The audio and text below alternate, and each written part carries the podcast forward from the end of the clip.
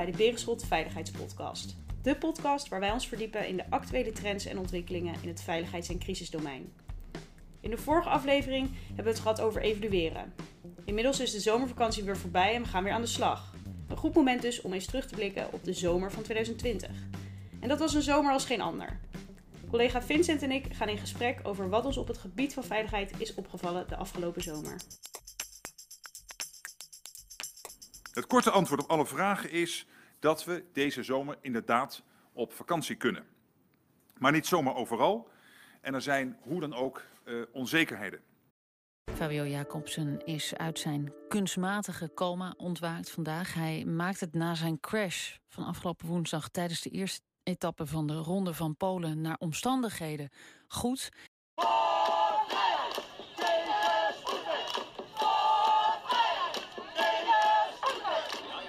Gisteren rond 5 uur, onze tijd, ontplofte 2700 ton ammoniumnitraat. Een stof die onder meer in bepaalde soorten kunstmest zit.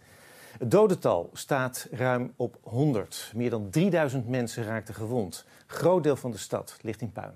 De explosie werd door veel mensen gefilmd. Er was namelijk al brand uitgebroken in een vuurwerkopslag, maar de echte klap moest nog komen.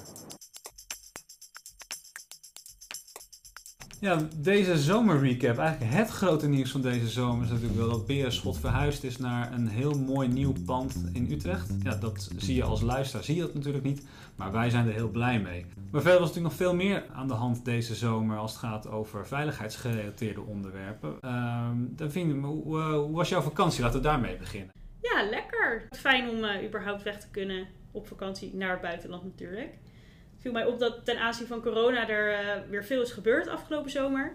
Voor de zomer was vooral de vraag: uh, komt er een tweede golf? Kunnen we op vakantie? Um, maar de GGD kwamen natuurlijk ook in het nieuws. En toen las ik op de site van het RIVM dat afgelopen week bij 25% van de gemelde besmettingen um, de setting van de waarschijnlijke besmetting bekend is. En die 25% leek mij best weinig. Um, en opvallend was dat het aantal mensen dat waarschijnlijk op het werk of in verpleegtehuis besmet is geraakt, dat is gestegen. Ja. Ja, 25% is natuurlijk wel inderdaad vrij laag. En dat zegt natuurlijk ook vooral iets over die hele grote groepen waarvan je niet kan herleiden waar ze blijkbaar besmet zijn geraakt. En ja, als je dat heel sec bekijkt, uh, als je dan op die 25% al je beleid moet gaan baseren en die 75% die mis je dan, het risico, laat ik het zo zeggen, dat je te maken krijgt met, een, uh, met wat je noemt de survivorship bias. Uh, namelijk dat je eigenlijk uh, je evaluatie en de, de uitkomst ervan gaat baseren op de gevallen die je wel kent, maar niet op de gevallen die je niet kent. We kunnen natuurlijk ook even een linkje in de show notes plaatsen. Maar voor de mensen de, die, die iets meer over willen weten, je hebt een heel interessant plaatje van, van, van bommenwerpers in de Tweede Wereldoorlog die dan terugkwamen en op basis van die evaluatie dan zie je waar de, de, de inslagen zijn geweest van, van kogels en, en granaten. En um, uh, ja, als je die dan wil gaan verbeteren op basis van degenen die terug zijn gekomen, dan mis je natuurlijk alle uh, vliegtuigen die zijn neergestort. En dat is dit misschien ook een beetje. Dat je dan toch krijgt dat je je beleid gaat baseren op de gevallen die je wel kent. En dus een hele grote groep uh, waarvan je het niet weet, dat je die dus mist. Ja, ja. En, ja, daar, en, en daar schuilt het risico in voor de bestrijding. Ja. Als je nou naar deze crisis kijkt, hè, het duurt immers al een tijdje. Uh, wat valt je dan op vanuit een crisismanagement perspectief? Ik vind de coronacrisis echt een crisis puur sang.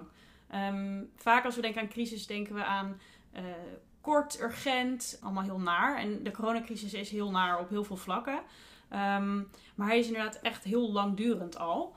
Het is een uh, crisis waarin in elke fase eigenlijk we worden geconfronteerd met nieuwe componenten van de crisis. Waar niet direct een oplossing voor is. De stakeholders moeten echt samen aan de slag om, om het op te lossen. En we, zoals Rutte het eigenlijk heel mooi zei, op basis van 50% van de informatie worden 100% van de beslissingen genomen. En dat vond ik wel echt typerend voor, uh, voor crisis. Ja. Heb jij überhaupt van tevoren ooit nagedacht over het feit dat een, uh, een crisis zo lang kon duren? Was het iets wat je, wat je kon voorstellen? Ik denk dat niemand had verwacht dat dit zo lang zou gaan duren. In ieder geval, we hadden ons niet veel, kunnen voorstellen van hoe deze crisis zich heeft gemanifesteerd op zoveel verschillende vlakken die anderhalve meter afstand houden. Uh, de betekenis voor hoe we ons werk doen, uh, maar ook onze plek in de wereld, kunnen reizen. Ja, het heeft echt op heel veel vlakken effect en dat had ik van tevoren niet verwacht. Nee.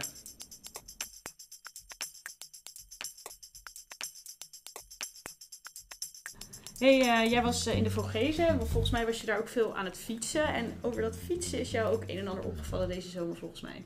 Ja, nou ja, het is sowieso natuurlijk uh, heel fijn dat, dat sporten weer, weer kan. ook dat grote evenementen weer, weer bezig zijn. De Tour de France die, die gereden wordt. Maar ja, het was ook een beetje de zomer van, wat mij betreft, incidenten rondom wielrennen. En natuurlijk had je daar die, die grote crash van, van Dylan Groenewegen en Fabio Jacobs in de Ronde van Polen. Die was echt gigantisch. Ik bedoel, serieus, dat echt bizar hoe dat gegaan is. Inderdaad, hè, het verhaal is inmiddels denk ik wel bekend, dus daar ga ik niet helemaal oplepelen over sprint naar beneden van een heuveltje af met 80 uh, de boarding in die, uh, die alle kanten op uh, vliegt. En, en Fabio Doordat Jacob. er geen toeschouwers waren vanwege corona, hè? dus de hekken werden niet tegengehouden. Dat is het verhaal toch? Ja, maar ook de boarding zelf die was ook niet helemaal in orde. Want oh, okay. hoort eigenlijk überhaupt niet zo, zo mee te kunnen geven. Misschien dat het daardoor komt hoor, maar Um, uh, normaal gesproken moet je eigenlijk gewoon langs die boarding glijden, want dan lig je niet in één keer stil. En hij stond echt gewoon op een paal, gewoon gelijk stil tegen ja. een paal. En um, ja, dat dan niet bevorderlijk is voor een menselijk lichaam, dat mogen duidelijk zijn. Nee. Nee, maar er waren ook nog wel andere dingen die, uh, die zijn opgevallen rondom het uh, wielrennen. Ja, want ik hoorde je over een uh, ingezonden brief in het Parool, volgens mij. Ja, klopt. Er was een, een journalist die had iets in het parool gestuurd over stop met agressie tegen amateurwielrenners. Want die voelde zich ja, een beetje onheus bejegend en een beetje in een hoekje gezet als wielrenner. Um, omdat dat iedereen altijd wel een mening daarover heeft. En dat aan de ene kant. Aan de andere kant was er ook in gemeente Stichtse Vecht ten noorden van Utrecht uh, was ook een oproep. Uh, eigenlijk was het een beetje een lokaal issue met, uh, met heel veel um, ja, ASO-wielrenners die ze daar dan hadden. Of Strava-ASO's noemen ze het daar geloof ik. Um, en dat ze daar eigenlijk een beetje tegen in het geweer kwamen. Omdat dat veel te hard werd gefietst op smalle stukken weg. En ja, toeval is, ik ken het stuk. Ik fiets er zelf ook wel eens. Um, het is ook best wel smal. En eigenlijk is het een soort van shared space. Want je hebt de enerzijds heb je uh, voetgangers, je hebt er auto's, je hebt de fietsers, je hebt de huizen. Uh, dat is allemaal langs de vecht ook. Um, alleen aan de andere kant, uh, waar normaal gesproken bij shared spaces, vanuit de theorie in ieder geval, omdat de subjectieve veiligheid, hè, dus hoe we het beleven, afneemt, zou je langzamer moeten gaan fietsen of, of rijden. Uh, in ieder geval voor fietsers uh, geldt dat blijkbaar wat minder, want er gebeuren schijnbaar best veel ongelukken daar. En uh, neemt dus ook de objectieve veiligheid af. Terwijl normaal gesproken zo zou zijn bij shared space, dan moet de objectieve veiligheid juist toenemen omdat mensen minder hard gaan rijden. Ja, dat is daar niet het geval. Ik vind het zelf wel opvallend, want ja, ik snap eigenlijk niet dat je daar heel erg hard doorheen gaat, want het is inderdaad best wel smal. Je hebt ook best wel scherpe bochten en onoverzichtelijke bochten. Um, en tegelijkertijd, ja, ik snap ook wel dat de mensen daar tegen het geweer komen. En ik ben vooral benieuwd hoe dat uiteindelijk gaat uitpakken. Want die weg die is gewoon niet, niet, breed. Die gaat ook vast niet veel breder worden. Dus wat mensen daar dan gaan doen, of er een nieuw beleid komt, of dat er verkeerstempels komen.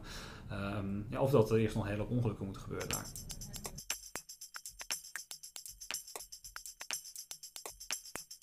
Wat mij ook nog heel erg is opgevallen afgelopen zomer is eigenlijk de vele demonstraties die soms ook leiden tot uh, vandalisme, bijvoorbeeld in, uh, in Den Haag, in de Schilderswijk. Uh, vooral jongeren die in eerste instantie leek het zonder directe aanleiding eigenlijk heel veel gingen kapotmaken in de stad.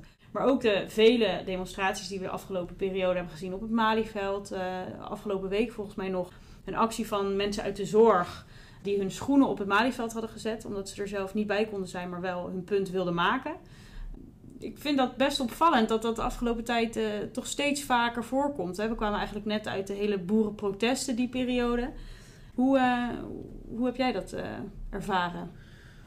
Ja, nou wat mij vooral ook opvalt daarbij is eigenlijk dat er een grote kloof zit tussen wat de, de ene partij zegt en wat de andere partij zegt. En dat, dat je dus eigenlijk niet echt meer iets hebt van een common ground of zo. Weet je, dat de, de een uh, zegt van ja, maar dit zijn ofwel wetenschappelijke feiten ofwel dit is beleid dat we hebben. Iemand anders zegt van ja, maar ik heb mijn andere waarheid en uh, dat is ook ergens op gebaseerd. Ja. En uh, die twee liggen dermate ver uit elkaar dat ik me wel eens afvraag of die verschillen nog te overbruggen zijn. Of, dat, of, of juist omdat je dus allebei een, een ander standpunt hebt, dat je juist wat verder gaat radicaliseren. Ook in het vasthouden aan je standpunt. En ja. niet echt meer naar elkaar luistert. Ja. Hoe zie jij dat? Ja, nee, dat, dat, dat herken ik wel zeker als ik het ook bekijk in het licht van, uh, van het hele corona-verhaal. Hè? De agressie tegen politici. Pieter Omzicht die die de kamer uitkwam en eigenlijk overvallen wordt door mensen. De hele viruswaanzin, zoals het wordt genoemd. Uh, de 5G-masten die in, uh, in, in, brand worden gestoken. Um, en, en wat je zegt inderdaad, dat zijn wel verschillen die overbrugd moeten worden en die um, nu zo pittig worden en zo uiteenlopend worden. En inderdaad ook doordat er heel veel informatie is. Kijk, we worden gewoon zo doodgegooid met nieuws. En zeker via de sociale media. Um, zeker ten aanzien van uh, bijvoorbeeld de nieuwe maatregelen rondom corona. Mensen vinden gewoon heel erg veel. En die meningen mogen er natuurlijk zijn, maar die zijn er ook uh, door social media. Um, je wordt continu blootgesteld eigenlijk aan nieuwe informatie en vooral ook nieuwe opinies. En het hele interessante daaraan is natuurlijk ook die algoritmes uh, die, we, uh, die we zowel op Facebook, maar ook, ook op andere media terugzien. Die er eigenlijk continu voor zorgen dat je binnen het cirkeltje waarin je redeneert informatie blijft krijgen. Dus ja. je wordt ook niet meer geprikkeld om uh, uit dat cirkeltje te stappen. Tegelijkertijd is het ook heel moeilijk om informatie te vinden die er buiten valt. Ja. Um, en ik denk dat dat gewoon een interessante wordt voor de komende periode, misschien wel de komende jaren, voor zowel de overheid als andere organisaties. Van hoe ga je nou om met mensen die officiële berichtgeving niet meer voor waar aannemen of hun, hun eigen waarheid hebben? En als ze officiële berichtgeving niet meer voor waar aannemen, um, is er waarschijnlijk ook minder draagvlak voor de maatregelen die bijvoorbeeld aankondigt. En ik ben heel erg benieuwd hoe dat uh, zich de komende tijd gaat manifesteren. Ja. Vincent, jij was uh, deze zomer ook nog op de radio te horen. Ik heb je gehoord bij uh, Jurgen Rijman. En daar sprak je over de gebeurtenissen in Beirut. En dat is natuurlijk een onderwerp of gebeurtenis waar we in deze summer recap niet omheen kunnen. Wat is jou opgevallen ten aanzien van die, van die crisis, die gebeurtenis? Nou, sowieso is het denk ik echt de grootste explosie die ik ooit gezien heb. En ik heb er vanuit mijn onderzoek met, met, naar gevaarlijke stof heb ik ja, ik heb best wel wat explosies gezien. Ja. Ik heb best wel wat filmpjes gebruikt, ook in colleges en zo. Maar dit is denk ik echt wel ja, de, grootste, de grootste ramp die ik uh, qua explosie in ieder geval die ik heb, uh, heb gezien tot nu toe. En wat, ik, wat ik er wel opvallend aan vond, sorry dat ik je onderbreek, nee, maar ook dat er zoveel beelden van zijn. Hè? Dat ja. uh, zoveel mensen die, die die eerste explosie eigenlijk aan het filmen waren of gewoon een, nou ja, een overzicht van de stad aan het filmen waren. Of een, een bruid die op de, op de video hè, werd gelegd ja. nadat ze er ja-woord had gegeven. En uit zoveel perspectieven gezien en zoveel plekken in de stad is die explosie vastgelegd. Dat ja. vond ik ook wel heel bijzonder. Ja, het bizarre is eigenlijk altijd bij dit soort rampen dat, natuurlijk omdat iedereen uh, tegenwoordig een camera op zijn mobiele telefoon heeft, uh, is dat dit soort rampen heel goed worden vastgelegd. Ja. En wat bij bijvoorbeeld de vuurwerkramp uh, in Enschede nog maar door een paar camera's was vastgelegd. Een aantal mensen hadden toen een video 8 camera bij wijze van spreken met een cassettebandje erin. Uh, wordt tegenwoordig gewoon iedereen vastgelegd. Alleen het nadeel ervan is, is dat dieren die vluchten bij, uh, bij brand en onraad. Mm. En wij stoppen en gaan kijken wat er aan de hand is. Uh, evolutionair gezien is dat niet zo handig. het levert wel hele mooie beelden op. En heel veel ook in dit geval. Alleen ja, het beste wat je kunt doen is vluchten. En kijk, die mensen wisten natuurlijk op dat moment niet dat er iets aan de hand was met ammoniumnitraat. Maar het was in 2011 geloof ik, of 2012 was in Texas, in het plaatsje West was ook een uh, explosie waar ammoniumnitraat bij was betrokken. En daar uh, heb ik ook wel eens filmpjes van gezien van een vader die vanuit een auto aan het filmen is met zijn dochter achterin. En dan zien ze een brand en ze zijn aan het filmen. is echt een flinke afstand, maar dan komt dus de explosie. En die is echt gigantisch dat het meisje ook allemaal loopt te schreeuwen dat ze doof is. En ja, dat is hier echt nog veel groter geweest. En wat vooral bizar is om te zien eigenlijk aan die, aan die beelden, dat je eigenlijk in eerste instantie echt die drukgolf ziet gaan. En uh, ook op welke afstand de, de ramen uit het gebouw vliegen. Dat is echt ja, ongekend. Ik heb eigenlijk nog nooit een filmpje gezien waar dat zo goed op is vastgelegd. Hm. En um, eigenlijk ook dat het daardoor ja, dat bedoel ik niet cru natuurlijk, maar 190 slachtoffers. Volgens mij, ik heb nog even gekeken, is dat zo'n beetje nu ongeveer wat, uh, uh, wat er gerapporteerd wordt. Maar ik kan me haast niet voorstellen dat het nog relatief zo weinig zijn bij zo'n extreme explosie. Dat ik van tevoren niet, uh, niet, niet durf inschatten. Want juist ook al, bijvoorbeeld al dat rondvliegend glaswerk, daar kunnen ook heel veel slachtoffers nog, nog door vallen. En zeker als het bijvoorbeeld was gebeurd bijvoorbeeld in Nederland, waar stel dat het bijvoorbeeld op een stationslocatie was geweest, daar heb ik uh, veel uh, onderzoek ook naar gedaan.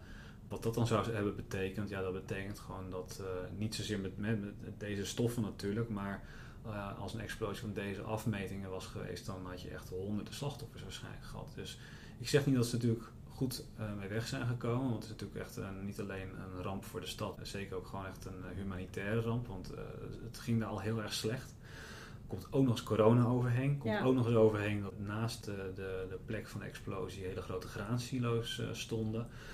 Ja, dus weet je, het, het, zal indirect zullen nog vast wel veel meer slachtoffers uh, hierdoor vallen. Maar um, ja, met een explosie van zo'n afmeting dan uh, zoveel slachtoffers, dat ja, het viel me bijna nog mee. Hoe ziet de toekomst eruit voor Beirut, denk je, als je de komende maanden... Nou ja, in eerste instantie moet gewoon alles opgeruimd worden. En dat is natuurlijk echt al een gigantisch karwei in een land waar het dan nog niet zo goed gaat. En vervolgens moet wederopbouw beginnen. En ja, dat is best wel een uh, bijzonder aspect natuurlijk bij zo'n zo'n grote ramp. Want je zult natuurlijk zien dat uh, eerst uh, bijvoorbeeld de, de, de, grotere infrastructuur die wordt dan weer gereed gemaakt om te gebruiken. Zodat ander puin kan worden afgevoerd. Maar ook dat er natuurlijk weer gewoon steden normaal kunnen worden bevoorraad. En die haven die moet ook weer gaan draaien natuurlijk.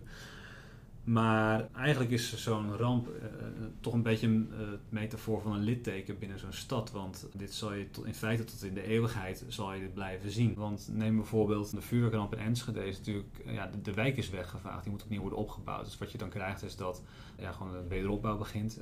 Nieuwe ruimtelijke plannen worden gemaakt. En daar is nu de nieuwe wijk Roombeek uit, uit ontstaan. Maar wat minder mensen weten is dat bijvoorbeeld ook begin 19e eeuw, in 1807 volgens mij in Leiden, ook een hele grote explosie is geweest van, uh, van een kruidschip. Het uh, Van de Werfpark bijvoorbeeld, dat is daar nog steeds een overblijfsel uit, omdat de hm. gebouwen die daartoe stonden allemaal weggevaagd waren. Uh, dus op die manier vormt het eigenlijk zo'n ramp ook een soort, dat laat ook echt iets achter, iets fysieks achter, iets in de, in de, in, in de planologie achter van een litteken. En dat zal daar ongetwijfeld ook het geval zijn. En uh, maakt niet uit wat voor wederopbouw komt. Het zal altijd zeg maar wederopbouw zijn naar aanleiding van een grote ramp.